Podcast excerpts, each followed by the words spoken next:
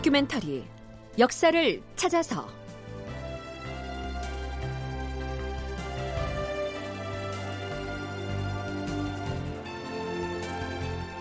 제 737편 통신수길 통신사 파견을 강요하다.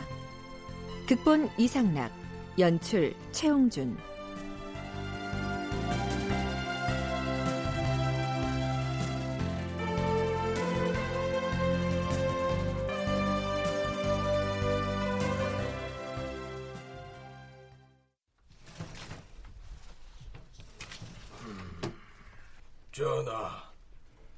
경상 좌수사 박홍이 계문을 가지고 와서 뵙기를 청하옵니다. 뭐라? 경상 좌수사가 무슨 일로 임지를 떠나 급히 도성까지 올라왔단 말인가? 승진은 박홍을 당장 들라하라. 예, 전하. 경상 좌수사는 안으로 들라.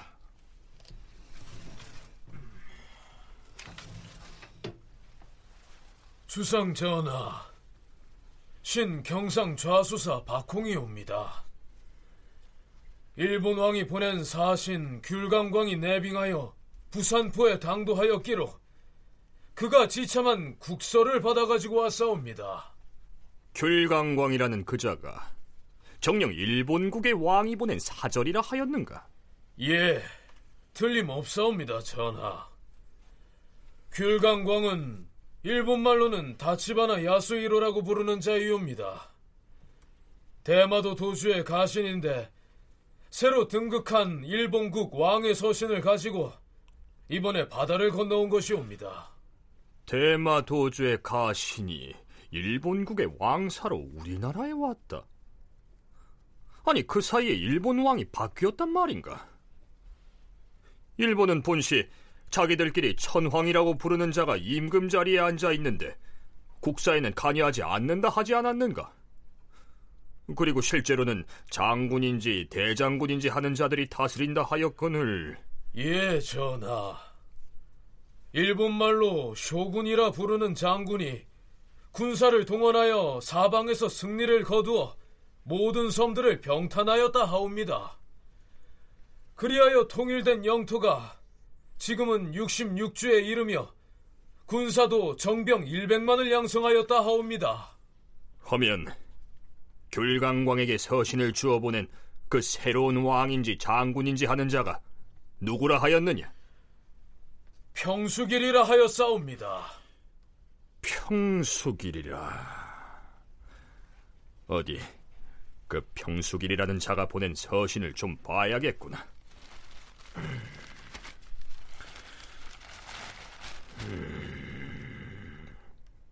음? 아니, 우리한테 통신사를 보내라고 겁박을 하고 있지 않은가? 우리가 일본에 마지막으로 통신사를 보낸 지가 얼마나 되었는지 도승지는 아는가? 전하, 일본에 통신사를 보낸 것은 세종조 때가 마지막이었사옵니다. 이미 100년도 넘었사옵니다. 그런데 새로이 권좌에 올랐다는 그자가 통신사를 보내라고 겁박을 하고 있어. 이것은 가벼이 볼 일이 아니로구나. 아니 되겠다. 승정원에서는 대소 신료들에게 알려서 종 2품 이상의 당상관들을 모두 편전으로 들게 하라.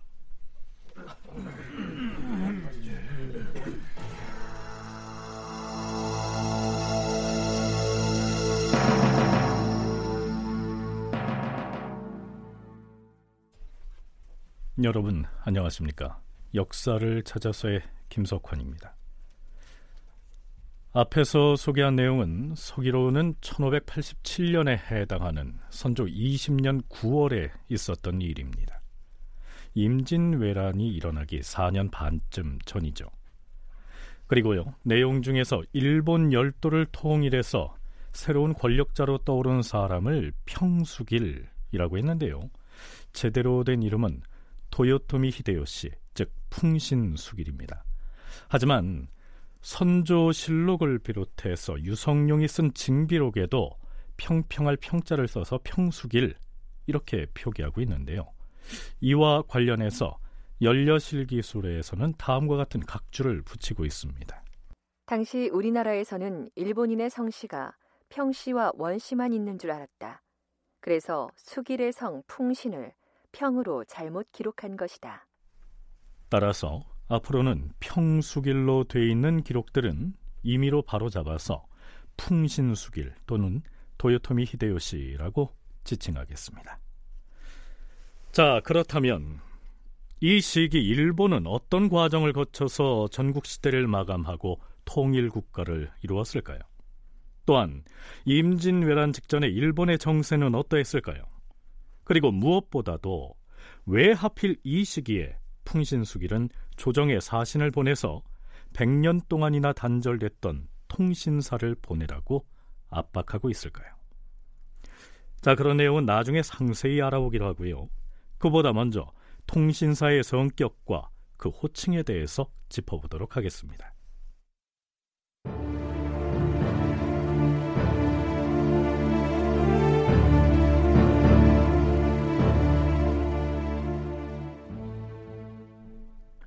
통신사라는 말은 고려 말기의 기록에 한 번 나오고요. 조선 왕조실록에서는 태종 14년에 처음 등장합니다.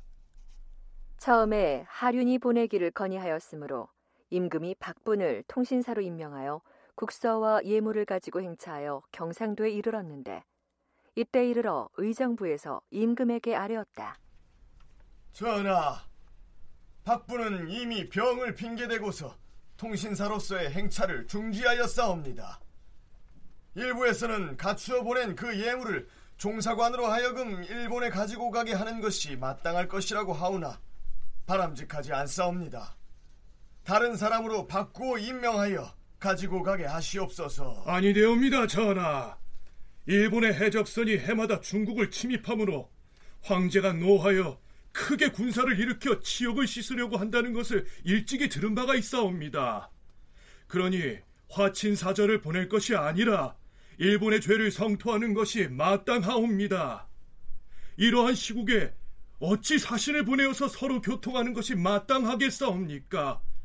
더군다나 지난번에는 우리가 보낸 사신 양수가 도중에 서찰과 예물을 모두 왜구들에게 약탈당하여 하마터면 죽을 뻔하였사옵니다.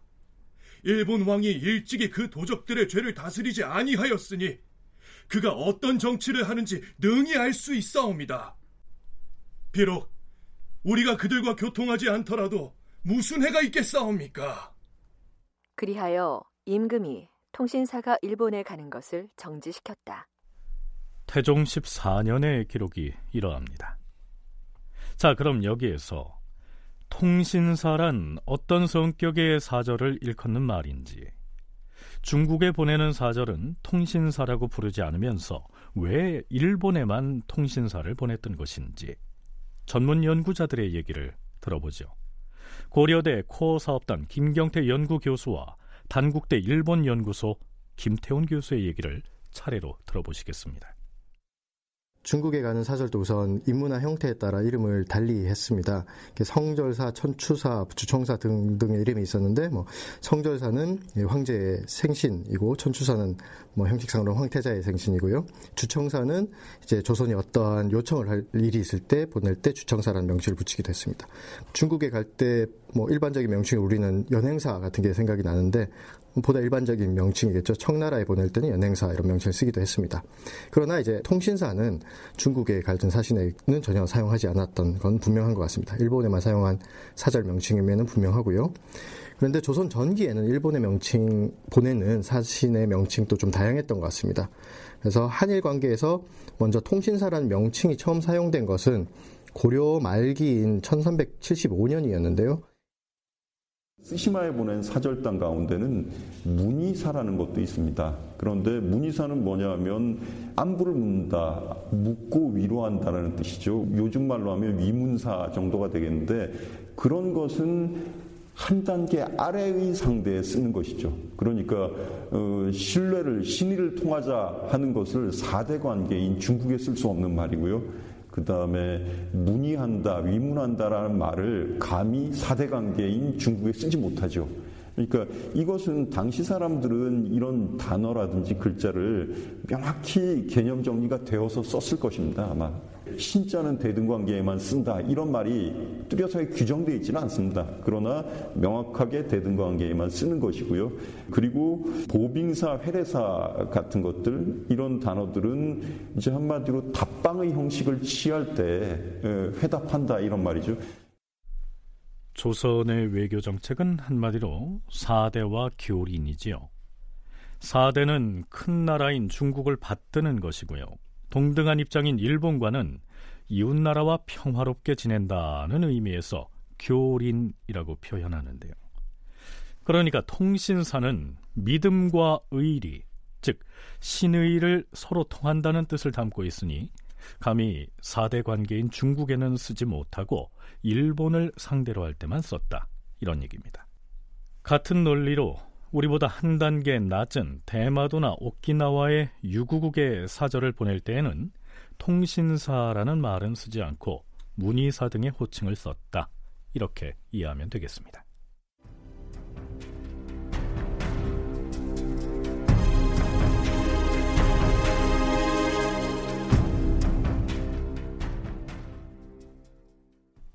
일본에 통신사를 보내는 문제가 가장 활발히 논의됐던 시기는 세종 연간이었습니다.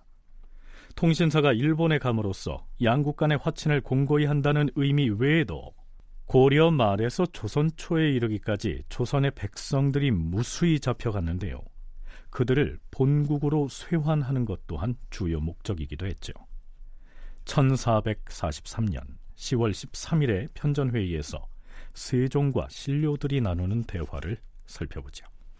음, 예전엔 일본 국왕이 죽은 것을 전해 듣고서 통신사를 보내 전 왕을 조문하였고 새로이 등극한 신왕을 할애하였는데 이번엔 변효문이 일본에 갔다가 그 나라 국왕이 죽은 것을 친히 보고 왔으니 어떻게 처리했으면 좋겠는가? 지금 들으니 변효문이 일본국에 이르렀는데도 일본국에서 처음에는 받아들이지 않으려고 했고 그래서 변여문이 직접 그 나라의 수도로 찾아갔는데도 오히려 회보를 기다리지 않고 무작정 찾아왔다면서 책망했다고 했다. 이것을 볼 때 우리가 반드시 통신사를 다시 보낼 필요가 없을 듯하다. 새로 즉위한 왕이 아직 연소하다 했으니 두어 해를 기다렸다가 다시 통신사를 보내겠다는 뜻을 전하는 것이 어떻겠는가? 전하, 예조 참판 허후가 어려웁니다.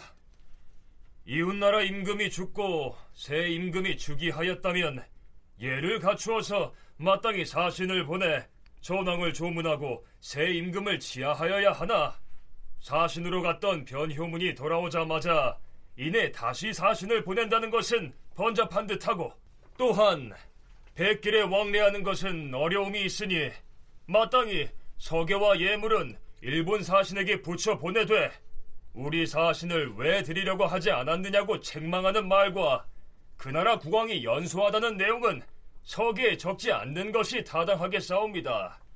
더구나 일본국 사신이 이끼섬에 이르러서는 예전에 외구에게 잡혀간 우리나라 사람들을 힘써서 돌려보냈으니 이것은 바로 우리가 그들과 교통하여 얻어낸 효과이옵니다. 또한 대마도에서도 잡혀갔던 우리 백성을 쇄환하는 데 마음을 다하였으니 이것도 일본과 교통하여 이루어낸 성과니 마땅히 사신을 보내도록 하시옵소서. 흠, 경의 의견은 과인이 옳게 받아들이는 바이다. 일단 변여문이 도성에 도착하는 것을 기다렸다가 다시 의논할 것이다. 이후로도 세종은 대마도의 도주나 유구국에서 온 사신에게도 끊임없이 외구에 의해서 잡혀갔던 백성을 돌려보내도록 타이르거나 혹은 압박을 하고 그 대가로 예물을 안겨주기도 합니다. 김태훈 교수의 얘기입니다. 통신사의 파견 목적은 순수하게 우리 입장에서 보자면 첫째 외구 문제죠. 외구 문제이기 때문에 평화를 유지하기 위한 아주 현실적인 수단으로서 그런데 뭔가 격식을 갖춘 외교 행렬을 보낼 때는 그런 실질적인 이유 외에도 표면적인 이유, 명분상의 이유가 필요하죠. 그런데 그 명분상의 이유 중에 중요한 것이 무엇이냐 하면 막부 장군, 막부 쇼군의 습직입니다. 그러니까 죽은 데 대한 조의를 표현하는 것이 아니라 새로 등극한 최고 권력자가 된 후계자에 대한 축하사절단의 성격을 가지고 있는 것이죠. 그리고 이제 뭐 직접적으로 외구 금제를 요구하러 간다라든지 이런 목적을 띈 경우도 있습니다. 김태훈 교수의 얘기 중에 막부 장군의 습직이 있을 때 통신사를 주로 파견했다라고 했는데요. 그러니까 이 시기 일본은 쇼군이라고 하는 무장이 실질적인 통치를 했기 때문에 조선에선 그들을 전왕이니 신왕이니 하면서 국왕으로 부르고 있었던 것이죠. 그 막부 쇼군이 죽고 새 쇼군이 등극할 때 통신사를 보내서 조의도 표하고 축하도 했다는 얘기입니다. 어찌됐든 세종은 결국 일본에 다시 통신사를 보내기로 하는데요. 세종실록에는 임금인 세종과 예조 참판 허후가 이런 대화를 나눈 것으로 기록하고 있습니다. 전하, 이번 통신사의 행차는 실은 사망한 일본왕을 조문하기 위한 것이므로 풍악을 가지고 가는 것은 옳지 못한 듯 하옵고 또한 이 행차에 따라가는 자들이 매우 많사오니 악공은 제외하는 것이 폐단을 덜게 하는 방편이 아닌가 하옵니다. 수종하는 사람이 몇 사람쯤 더 많다 한들 그 폐단이 뭐 얼마나 크겠는가. 또한 이번 행차는 비록 조문이라 할지라도 실은 신왕의 즉위를 치하하기 위함이니 풍악을 가지고 가는 것이 불가할 것이 없다. 자, 이 기사를 통해서 우리는 조선에서 일본의 통신사가 행차할 때 음악을 연주하는 악공들이 함께 갔음을 알 수가 있습니다. 그렇다면 이 악공들은 어떤 행사나 연희에 참여했을까요? 통신사 일행과 함께 당시 막부 정권의 수도였던 교토 거리에서 한바탕 퍼레이드를 했을까요? 김경태 교수의 얘기 들어보시죠. 주로 이제 조선 후기의 기록들이 많이 남아 있어서 세종대 어땠을까에 대한 기록이 많지는 않습니다. 하지만 이제 조선 후기의 어떤 모습과 비슷했을 가능성은 있다고 생각되고 후기에는 퍼레이드일 수도 있죠. 이제 행렬이 쭉 지나가면 일본 사람들이 거리에 양쪽에 쭉 늘어서서 구경하고 도쿄에 가까워지면 사람들이 장막을 치고 거의 자리세를 받는 듯한 모습도 연출되는 그런 그림들이 많이 남아 있는데 그때 어떤 행렬에도 뭐 악공들이 일종의 연주를 했을 가능성은 충분히 있을 것 같고요. 어, 악공에 대한 논의는 다른 시대에도 꽤 많았던 것 같습니다. 세종 시대에 그래서 악공이 가서 뭘 했는지에 대해서 뭐 아쉽지만 남아 있지는 않은데 조선 조정에서의 논의만 남아 있는 것 같습니다만.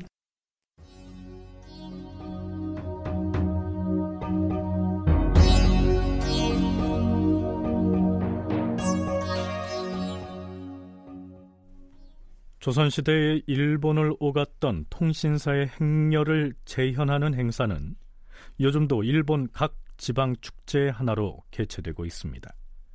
2017년 11월에 뉴스 한 토막을 들어보죠. 한국과 일본의 평화문화 교류의 상징인 조선통신사 기록물이 유네스코 세계기록 유산으로 등재되자 일본의 미디어들이 일제히 축하 보도를 쏟아냈습니다.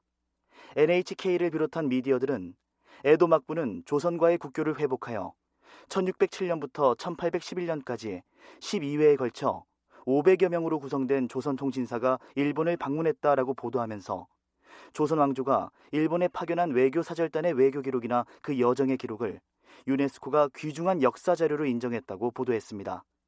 사료로는 외교 기록, 통신사의 여정의 기록, 문화 교류 기록 등 총 111건 333점이며 2018년 8월 24일에 방송 뉴스도 들어보시죠.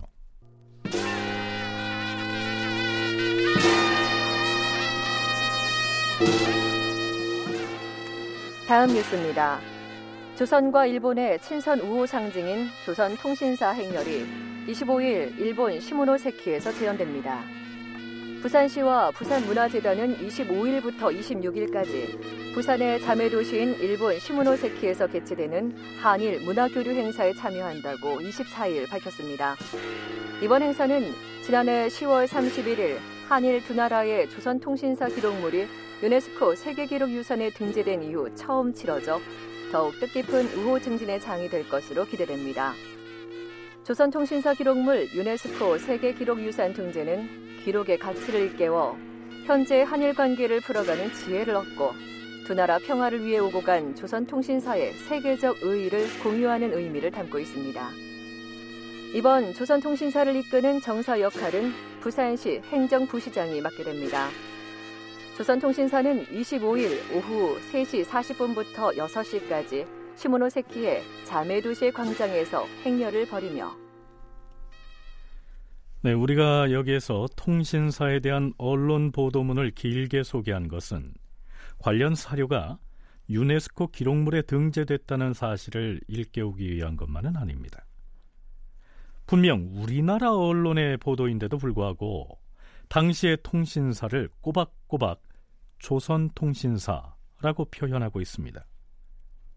물론 우리는 조선 왕조 시대를 사는 사람이 아니고 대한민국에 살고 있으니까 옛날 조선 시대의 일본에 갔던 통신사라는 의미에서 조선 통신사라고 불러도 되겠지만 그렇다면 과연 조선 당대에 살았던 사람들도 조선 통신사라고 칭했을까요? 김경태, 김태훈 두 한일 관계사 연구자들의 얘기를 들어보시죠. 조선통신사 이름 자체가 일본의 어떤 연구에서부터 나왔던 것 같습니다. 그래서 일본에서 조선의 통신사를 부를 때 조선의 사신, 조선 시대에 조선에서 일본에 온 사신을 부를 때 조선통신사라는 이름을 붙였습니다. 그러므로 어, 우리가 지금 조선통신사라고 이 사절의 명칭을 부르는 것은 적절치 않을 수도 있다고 생각됩니다. 통신사라고 부르는 것이 충분할 것 같다라는 의견이 이미 이제 학계에서는 제기된 바 있고요. 어, 그러나 이제 말씀하셨듯이 우리나라 여러 역사에서 일본에 간 사신이 있었는데 물론 통신사라 이름을 붙이진 않았지만 그냥 통신사라고 하면 혹시 뭐 이해를 잘 못할 수도 있으니까 고려 시대에도 통신사가 한 번 있기도 했고요. 그러니까 그런 나라의 이름을 붙여서 조선 통신사라는 이름을 붙이는 것도 그게 지금 현재 입장에서는 틀리지 않은 명칭일 수 있다라고 생각이 되고 일본 통신사라는 말은 일본에 우리가 보내는 파견하는 통신사다. 그래서 일본 통신사라는 말은 실록에도 나오고 당시에 썼던 말입니다. 조선 통신사라는 말은 사실은 당시에 일본인이라든지 일본인들이 조선에서 오는 통신사다. 이런 의미로 쓴 것이 있고 또 하나는 현대에 들어와서 일본이 각지의 이제 문화 행사라든지 이런 것들을 조선 통신사를 소재로 문화 행사를 개최한다라든지 행렬을 재현한다라든지 지역의 문화 행사로서 이렇게 하면서 그 조선에서 왔던 통신사들을 조선통신사 행렬이다. 이렇게 표현한 것이 거꾸로 압도적으로 일본의 연구 성과라든지 통신사에 대한 조명 같은 것들이 크게 이루어지고 있기 때문에 그게 우리에게 도리어 우리 용어에 영향을 준 것이죠. 당시의 일본인들은 당연히 조선에서 온 통신사이기 때문에 조선통신사라고 불렀겠죠. 하지만 조선 사람들이 그렇게 부르지는 않았겠죠. 그렇다면 조선에서는 뭐라고 불렀을까요? 조선 왕조실록에 일본 통신사라는 표현은 쉽게 찾아볼 수 있습니다. 조선에서 일본에 보낸 통신사니까 그렇게 부를 수가 있지요. 그렇다면 일본에서 조선에 왔던 사절은 뭐라고 불렀을까요? 그 경우에는 일본 통신사라고 부르지 않고 대부분 일본 사신 혹은 일본의 왕이 보낸 사절이라는 의미로 일본 왕사나 일본 국사로 표현하고 있습니다. 자, 그러니까 조선통신사는 일본인이 주체가 돼서 부를 때 쓰는 호칭이다. 우리는 그냥 통신사라고 부르는 게 좋겠다. 이렇게 이해하면 되겠죠.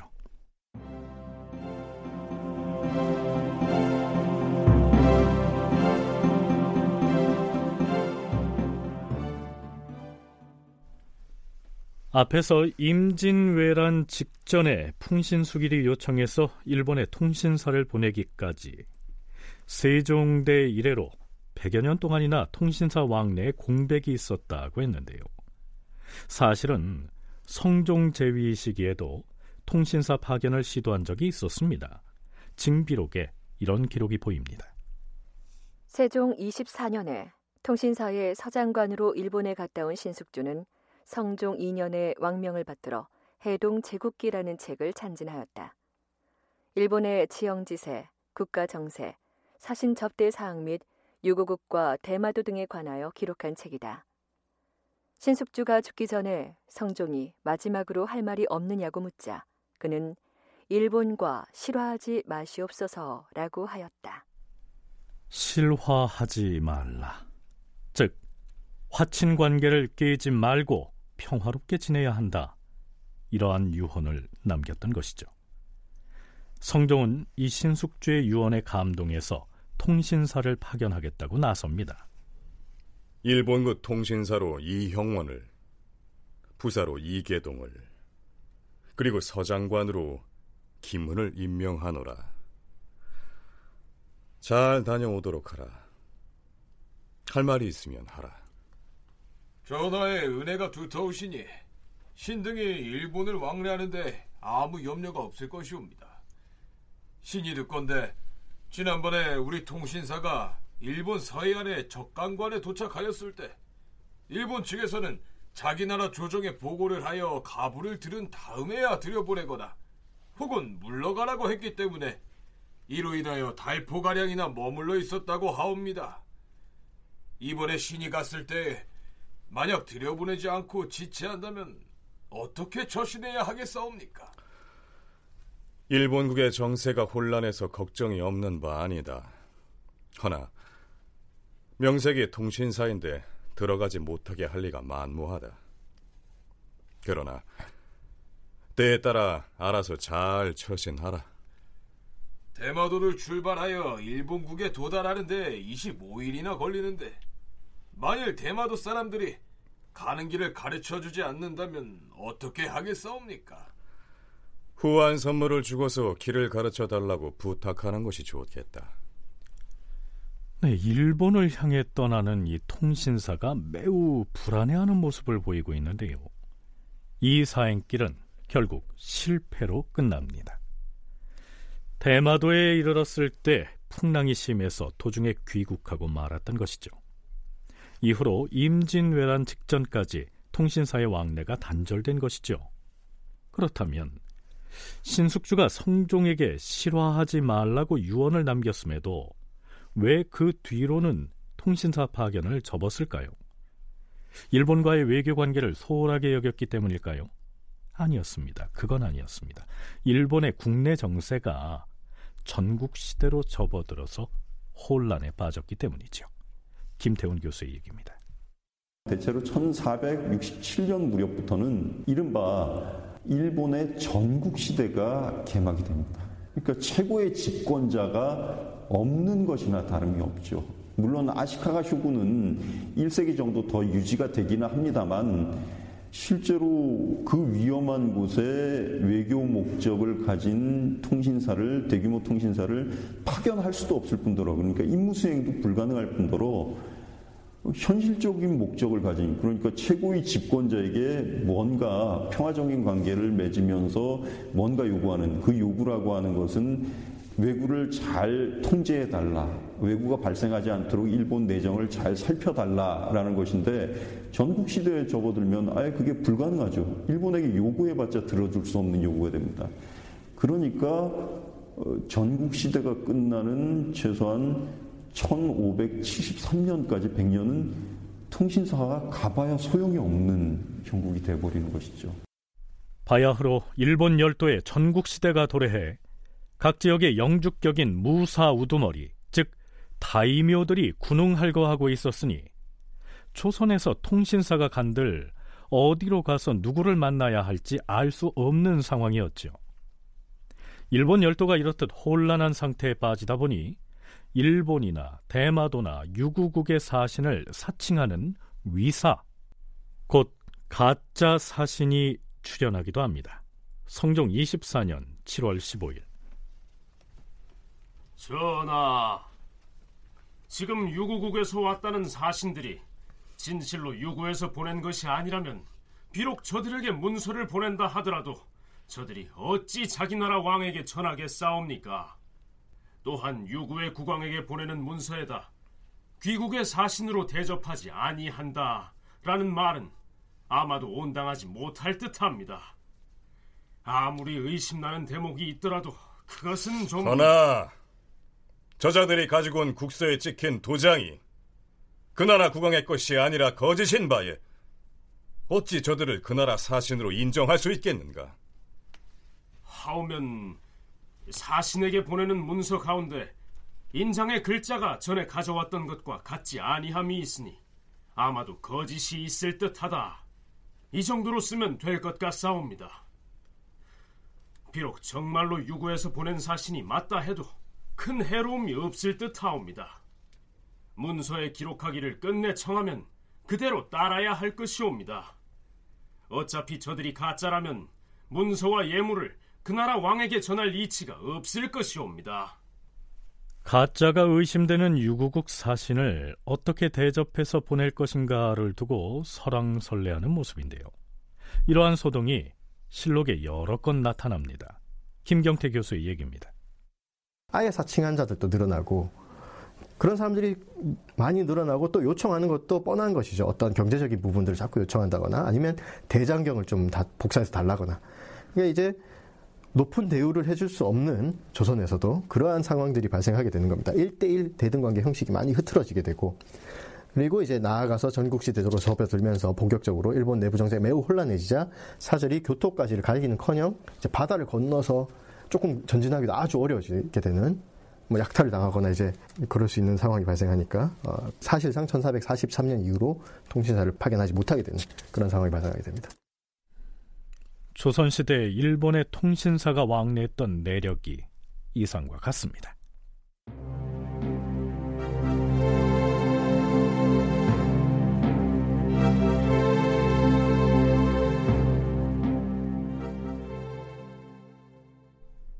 자, 그럼 이제부터는 풍신수길이 어떤 과정을 거쳐서 군웅이 할거하던 전국 시대를 제패하고 통일된 일본의 권력을 장악하게 됐는지 살펴보죠.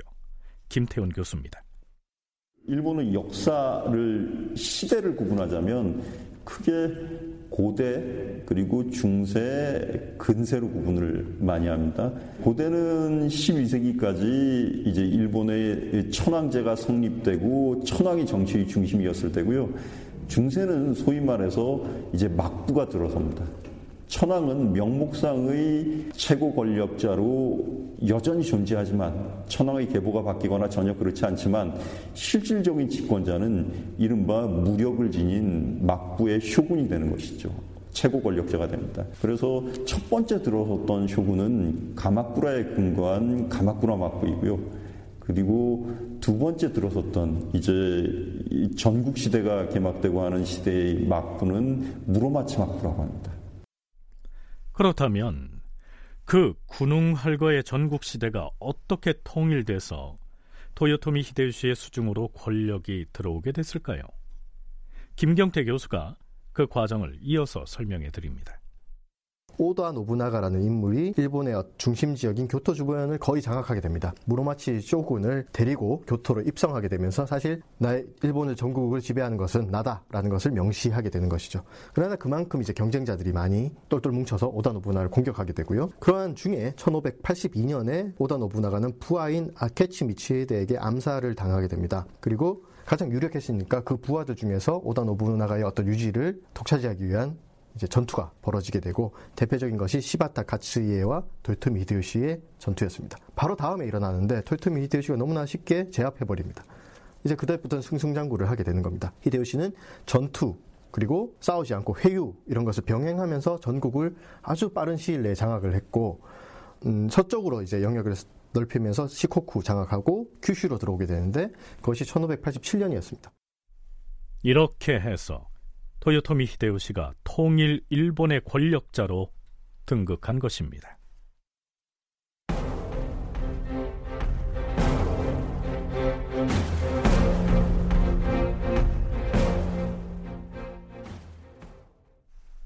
풍신수길, 즉 토요토미 히데요시는 저 남쪽의 규슈 지역까지를 모두 장악한 다음 대마도의 도주를 부릅니다. 대마도는 그동안 일본의 막부 정권과는 별도로 마루 종자의 종씨가 대대로 도주로서 지배해왔지요. 종은 일본 발음으로는 소우입니다. 스시마 도주 소우는 아직 연락이 없는 것이냐? 아, 예, 장군. 곧 당도할 것입니다. 음, 이놈들이 내가 천하를 수중에 넣었다는 사실을 이미 들어서 알고 있을 터인데도 이 자들이 어찌하여 장군 음, 어찌하여 이제야 나타난 것인가? 송구합니다, 장군. 음, 너는 대마도주로서 오랫동안 조선하고 통교를 해왔으니 조선에 대해서는 누구보다 잘 알고 있으렸다. 예, 그, 그렇습니다. 물론입니다, 장군. 음, 그렇다면 조선을 어떻게 다뤄야 하는지 그 방법을 누구보다 잘 알고 있겠구나. 지금 대마도로 돌아가거든. 네가 직접 가든 다른 사람을 사신으로 보내든 당장 조선 국왕에게 달려가거라. 조선 국왕에게 가서 뭐라고 해야 하나? 그걸 몰라서 묻는 것이냐 이런 멍청이. 조선 국왕한테 당장 일본으로 와서 나한테 항복을 하라고 전하라는 말이야. 음. 너는 내가 장차 조선 국왕한테 무슨 지시를 내릴 것인지 아직도 짐작을 못 하겠느냐? 에? 장차 조선 왕이 수행할 임무가 바로 정명향도인 것이야. 정명향도라면 내 야망이 무엇이냐 하면 명나라를 소나귀에 넣는 것이다. 그러자면 배를 타고 멀리 돌아가는 것보다는 조선을 통해서 요동을 거쳐 북경으로 밀고 올라가는 것이 훨씬 나을 것이란 말이지. 그러자면 조선 국왕이 군사를 이끌고 미리 부산포에 나와 기다리고 있다가 우리 일본군을 맞이하여 향도 역할을 해야 할 것이야. 음. 그러니 네가 당장 조선에 건너가서 조선 국왕에게 직접 일본으로 건너오라는 내 명령을 전하라는 말이다. 알겠느냐? 아, 그렇지만 장군, 조선 국왕을 직접 건너오라고 하는 것이... 그렇다면 이번에는 국왕이 직접 올 것 없이 통신사... 아, 그렇지! 통신사를 보내라고 하는 것이 좋겠구나. 음. 아니, 우리 일본 사신은 자주 조선에 가는데 어찌하여 근래 들어 조선의 통신사는 오지 않는 것이냐? 이것은 우리 일본을 업신여기는 소치가 아닌가? 음, 내가 국서를 써줄 터이니 가지고 가서 조선 왕에게 전하도록 하라. 네가 조선에 가서 조선 통신사 일행을 데리고 오는 동안 나는 군사를 이끌고 저기 동쪽 지방 와다우라에 쳐들어가서 그곳 다이묘의 항복을 마저 받아낼 것이다. 오다 노부나가의 후계자로 떠오른 것이 누구냐면 너무나 잘 알려진 토요토미 히데요시 풍신수길입니다. 오다 노부나가의 부하였다가 오다 노부나가의 피살 사건 죽음을 수습하는 과정에서 권력 투쟁이 전개되고 거기에서 헤게모니를 장악하게 된 것이 풍신수길입니다. 이제 풍신수길은 오다 노부나가의 뒤를 이어서 열심히 전국 통일 작업을 지속해 나가죠. 그래서 오다 노부나가가 미처 어, 손 쓰지 못했던 큐슈 지역까지 거의 다 장악을 하게 되는 시점이 대체로 1587년 무렵이고요. 완전히 전국을 통일했다. 1590년입니다. 그 시점. 그러고서 이제 조선의 통신사를 요구하는 것이죠. 요청이라기보다는 거의 명령하듯이 요구하게 됩니다. 그러니까 김태훈 교수에 따르면 풍신수길은 대마도 도주에게 명령을 내려서 조선에 통신사를 보내도록 요청한 정도가 아니라 아예 조선 국왕에게 명령을 내렸다는 겁니다. 처음에는 조선의 국왕에게 일본에 와서 항복하라 이런 식으로 안하무인의 태도를 보이지요. 자, 이제 대마도주의 처지가 난감하게 됩니다.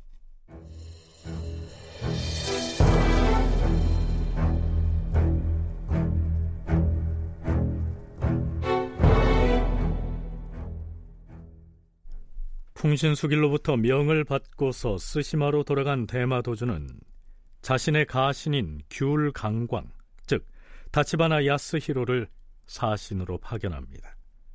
귤 강광은 우선 부산포에 도착해서 이렇게 말합니다.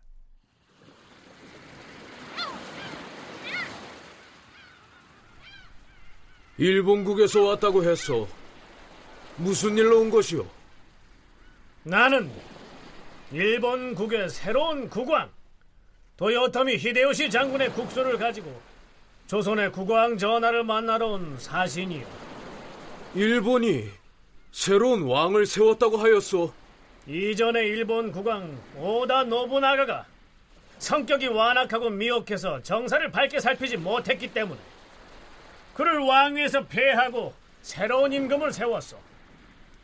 새 임금 도요토미 히데요시께서 오리들을 보내 조선과 화치를 통하라고 해서 온 것이니 조선 조정에 그대로 전해 주시오. 유성룡의 징비록에는 이때 사신으로 온 귤강광에 대해서 이렇게 적고 있습니다. 귤강광은 이때 나이가 50세가 넘었는데 용모가 크고 수염과 머리털은 반백이었다. 그는 한양으로 향하는 길에 들르는 객관과 역참마다 반드시 좋은 방을 내놓으라 하여 거처하였으며 행동이 또한 거만하여 보통 때의 외국 사신과는 아주 다르게 행동해서 보는 사람들이 잠옷 괴상하게 여겼다. 예부터 전해오는 전례에 따르면 연도에 군과 읍에서 사신을 맡게 되면 그 지역에 장정을 동원하여 창을 잡고 길가에 길게 늘어서서 군대 위험을 보였는데 경상도의 인동고을을 지나다가는 창 잡은 장정들을 흘겨보며 비웃었다.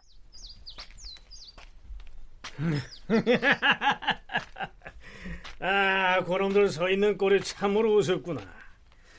너희들이 들고 섰는 그것이 어디 무기 구실을 하겠느냐? 창자루가 그렇게 짧아서야 워.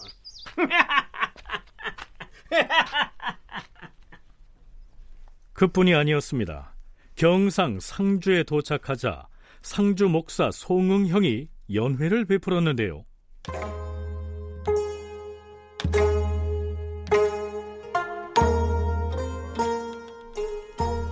풍악이 울리고 기생들의 춤이 어우러집니다. 이때 귤강광이 늙은 송응형을 가리키면서 또 이렇게 놀려댑니다. 아, 야, 어, 나 같은 늙은이야. 여러 해 동안 전쟁터를 전전하며 살았으니. 어, 보다시피 이렇게 수염과 머리털이 하얗게 새지만. 어, 목사께서는 날이면 날마다 이렇게 풍악과 기생들 속에서 아무 걱정 없이 지내는데도 머리털이 그렇게 허옇게 샜으니 그것이 대체 어인 까닭이요.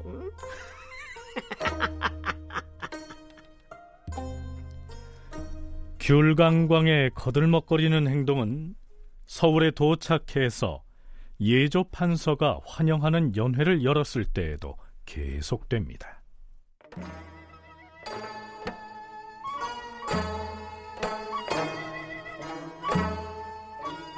귤강광은 잔치가 무르익어 술이 얼큰하게 오르자 바닥에다 무엇인가를 뿌려 놓았다. 야! 이것이 무엇인지 아느냐? 너희 조선 사람들이 그리도 귀히 여긴다는 후춘이라 후춘!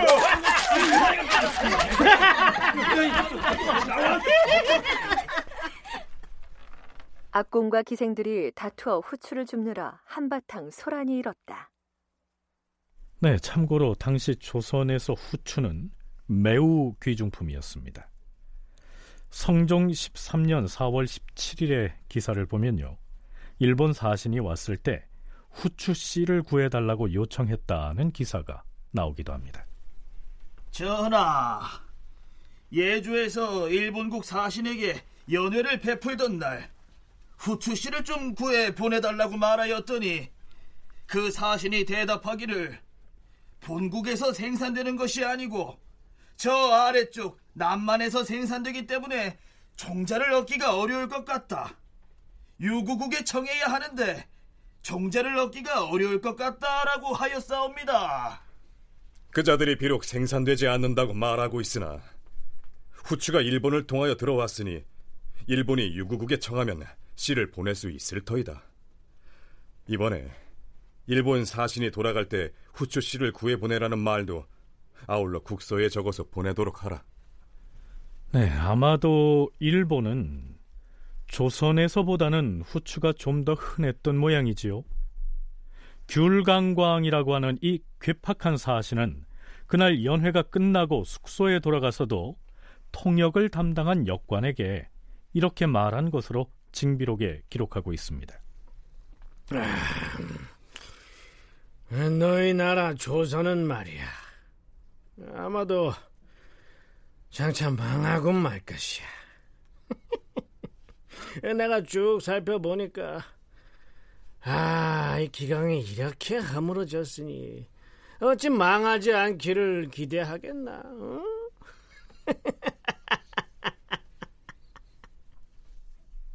대마도는 척박하기 이를 데 없는 지역이었지요.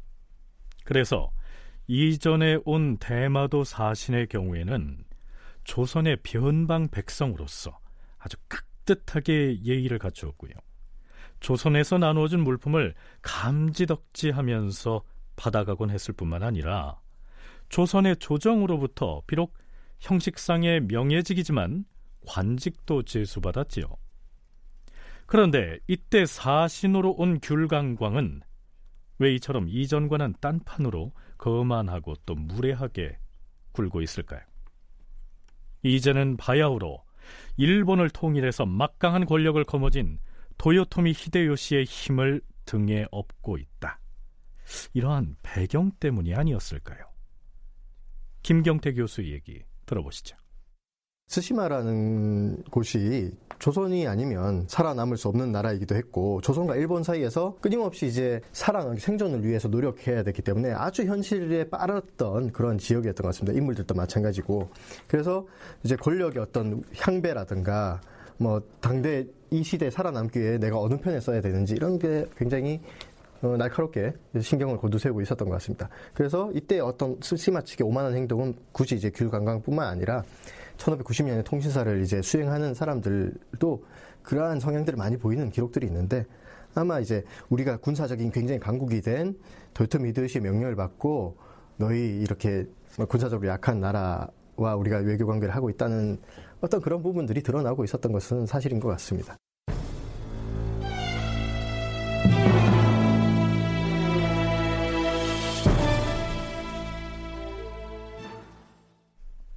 자, 이 귤강광이라고 하는 일본의 사신은 조선에 와서는 물론 도요토미 히데요시가 보낸 국서를 조선 조정에 올렸겠지요.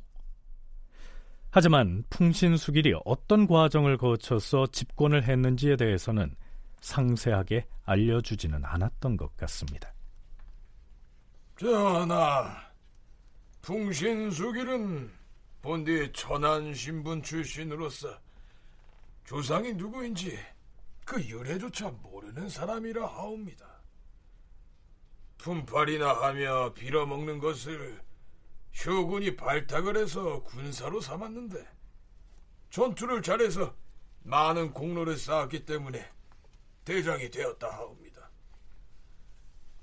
효군의 권세를 빌려서 먼 지방의 반역자를 도벌하기에 이르렀는데 풍신수길은 회군하여 전쟁에 승척을 하고 회군한 다음에는 국왕인 원씨를 살해하고 스스로 쇼군이 되었사옵니다.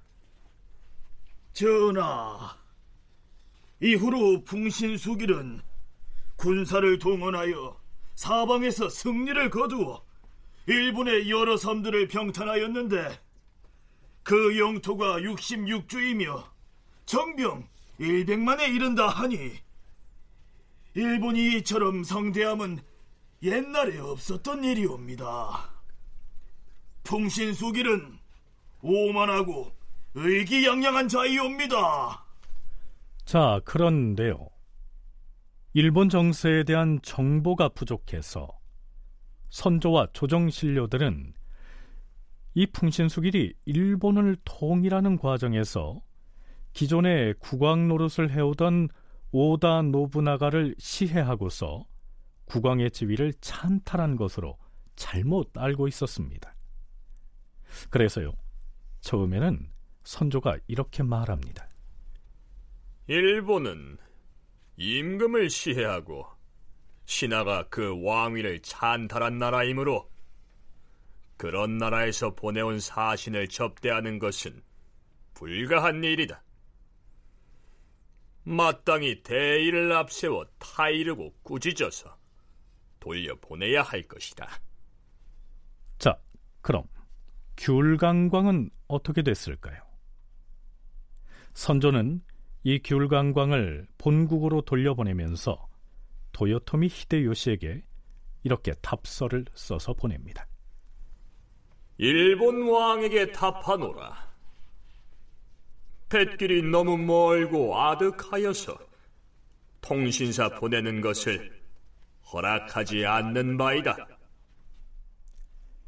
결국 귤강광은 조선으로부터 통신사 파견을 관철하라는 명을 받고 왔지만 그 임무 수행에 결국은 실패한 것이죠. 자, 토요토미 히데요시 풍신수기는 어떠한 반응을 보였을까요? 그는 불같이 화를 냅니다. 뭐하라? 조선 국왕이 통신사를 보낼 수 없다고 거절을 했다는 말이냐?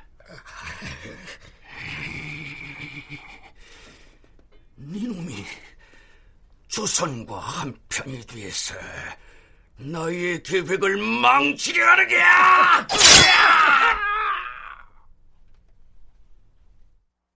풍신수길이 크게 노하여 귤강광을 죽이고 그 가족마저 모두 멸족하였는데 귤강광이 조선을 편들어서 그 자신이 지시한 소명을 이루지 못한 것으로 의심했기 때문이다. 자, 이 상황만 봐도 풍신수길이 어떤 성품을 가진 인물인지 이해할 만하지요. 자, 아무리 그렇기로 외국에 보낸 사신이 만족할 만한 결과를 얻지 못했다고 목숨을 뺐고 거기다 그 가족까지 멸할 필요가 있었을까요? 히데요시 명을 받았던 귤관광도 히데요시 후광 효과를 등에 업고 있는 것이죠. 당연히 그 위세를 예, 나름대로 뽐내는 것입니다. 그런 면이 하나 있고요. 또 하나의 면은 히데요시가 조선에 얼른 건너가서 길잡이 역할을 하도록 하라 이렇게 명을 했는데 전혀 그 목적을 달성하지 못하고 왔으니까 계획의 첫 단계부터 히데요시로서는 흐트러진 것이죠. 그러면 어떻게 될까요? 모든 세력들의 반대를 잠재우면서 어마어마한 전쟁을 벌여야 되는데 그 첫 단계부터 삐걱거리였습니다. 단순히 감정상의 분노가 아니라 그 첫 단계의 임무를 수행하지 못한 귤관광을 어떻게 처분해야 될까요? 당연히 당시에 독점적인 권력을 가지고 있던 히데요시는 음, 죽이는 수밖에 없었을 것입니다.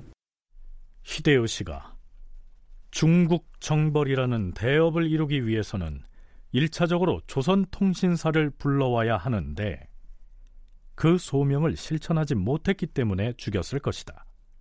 김태훈 교수의 의견이 그러합니다. 다큐멘터리 역사를 찾아서 다음 주 이 시간에 계속하겠습니다.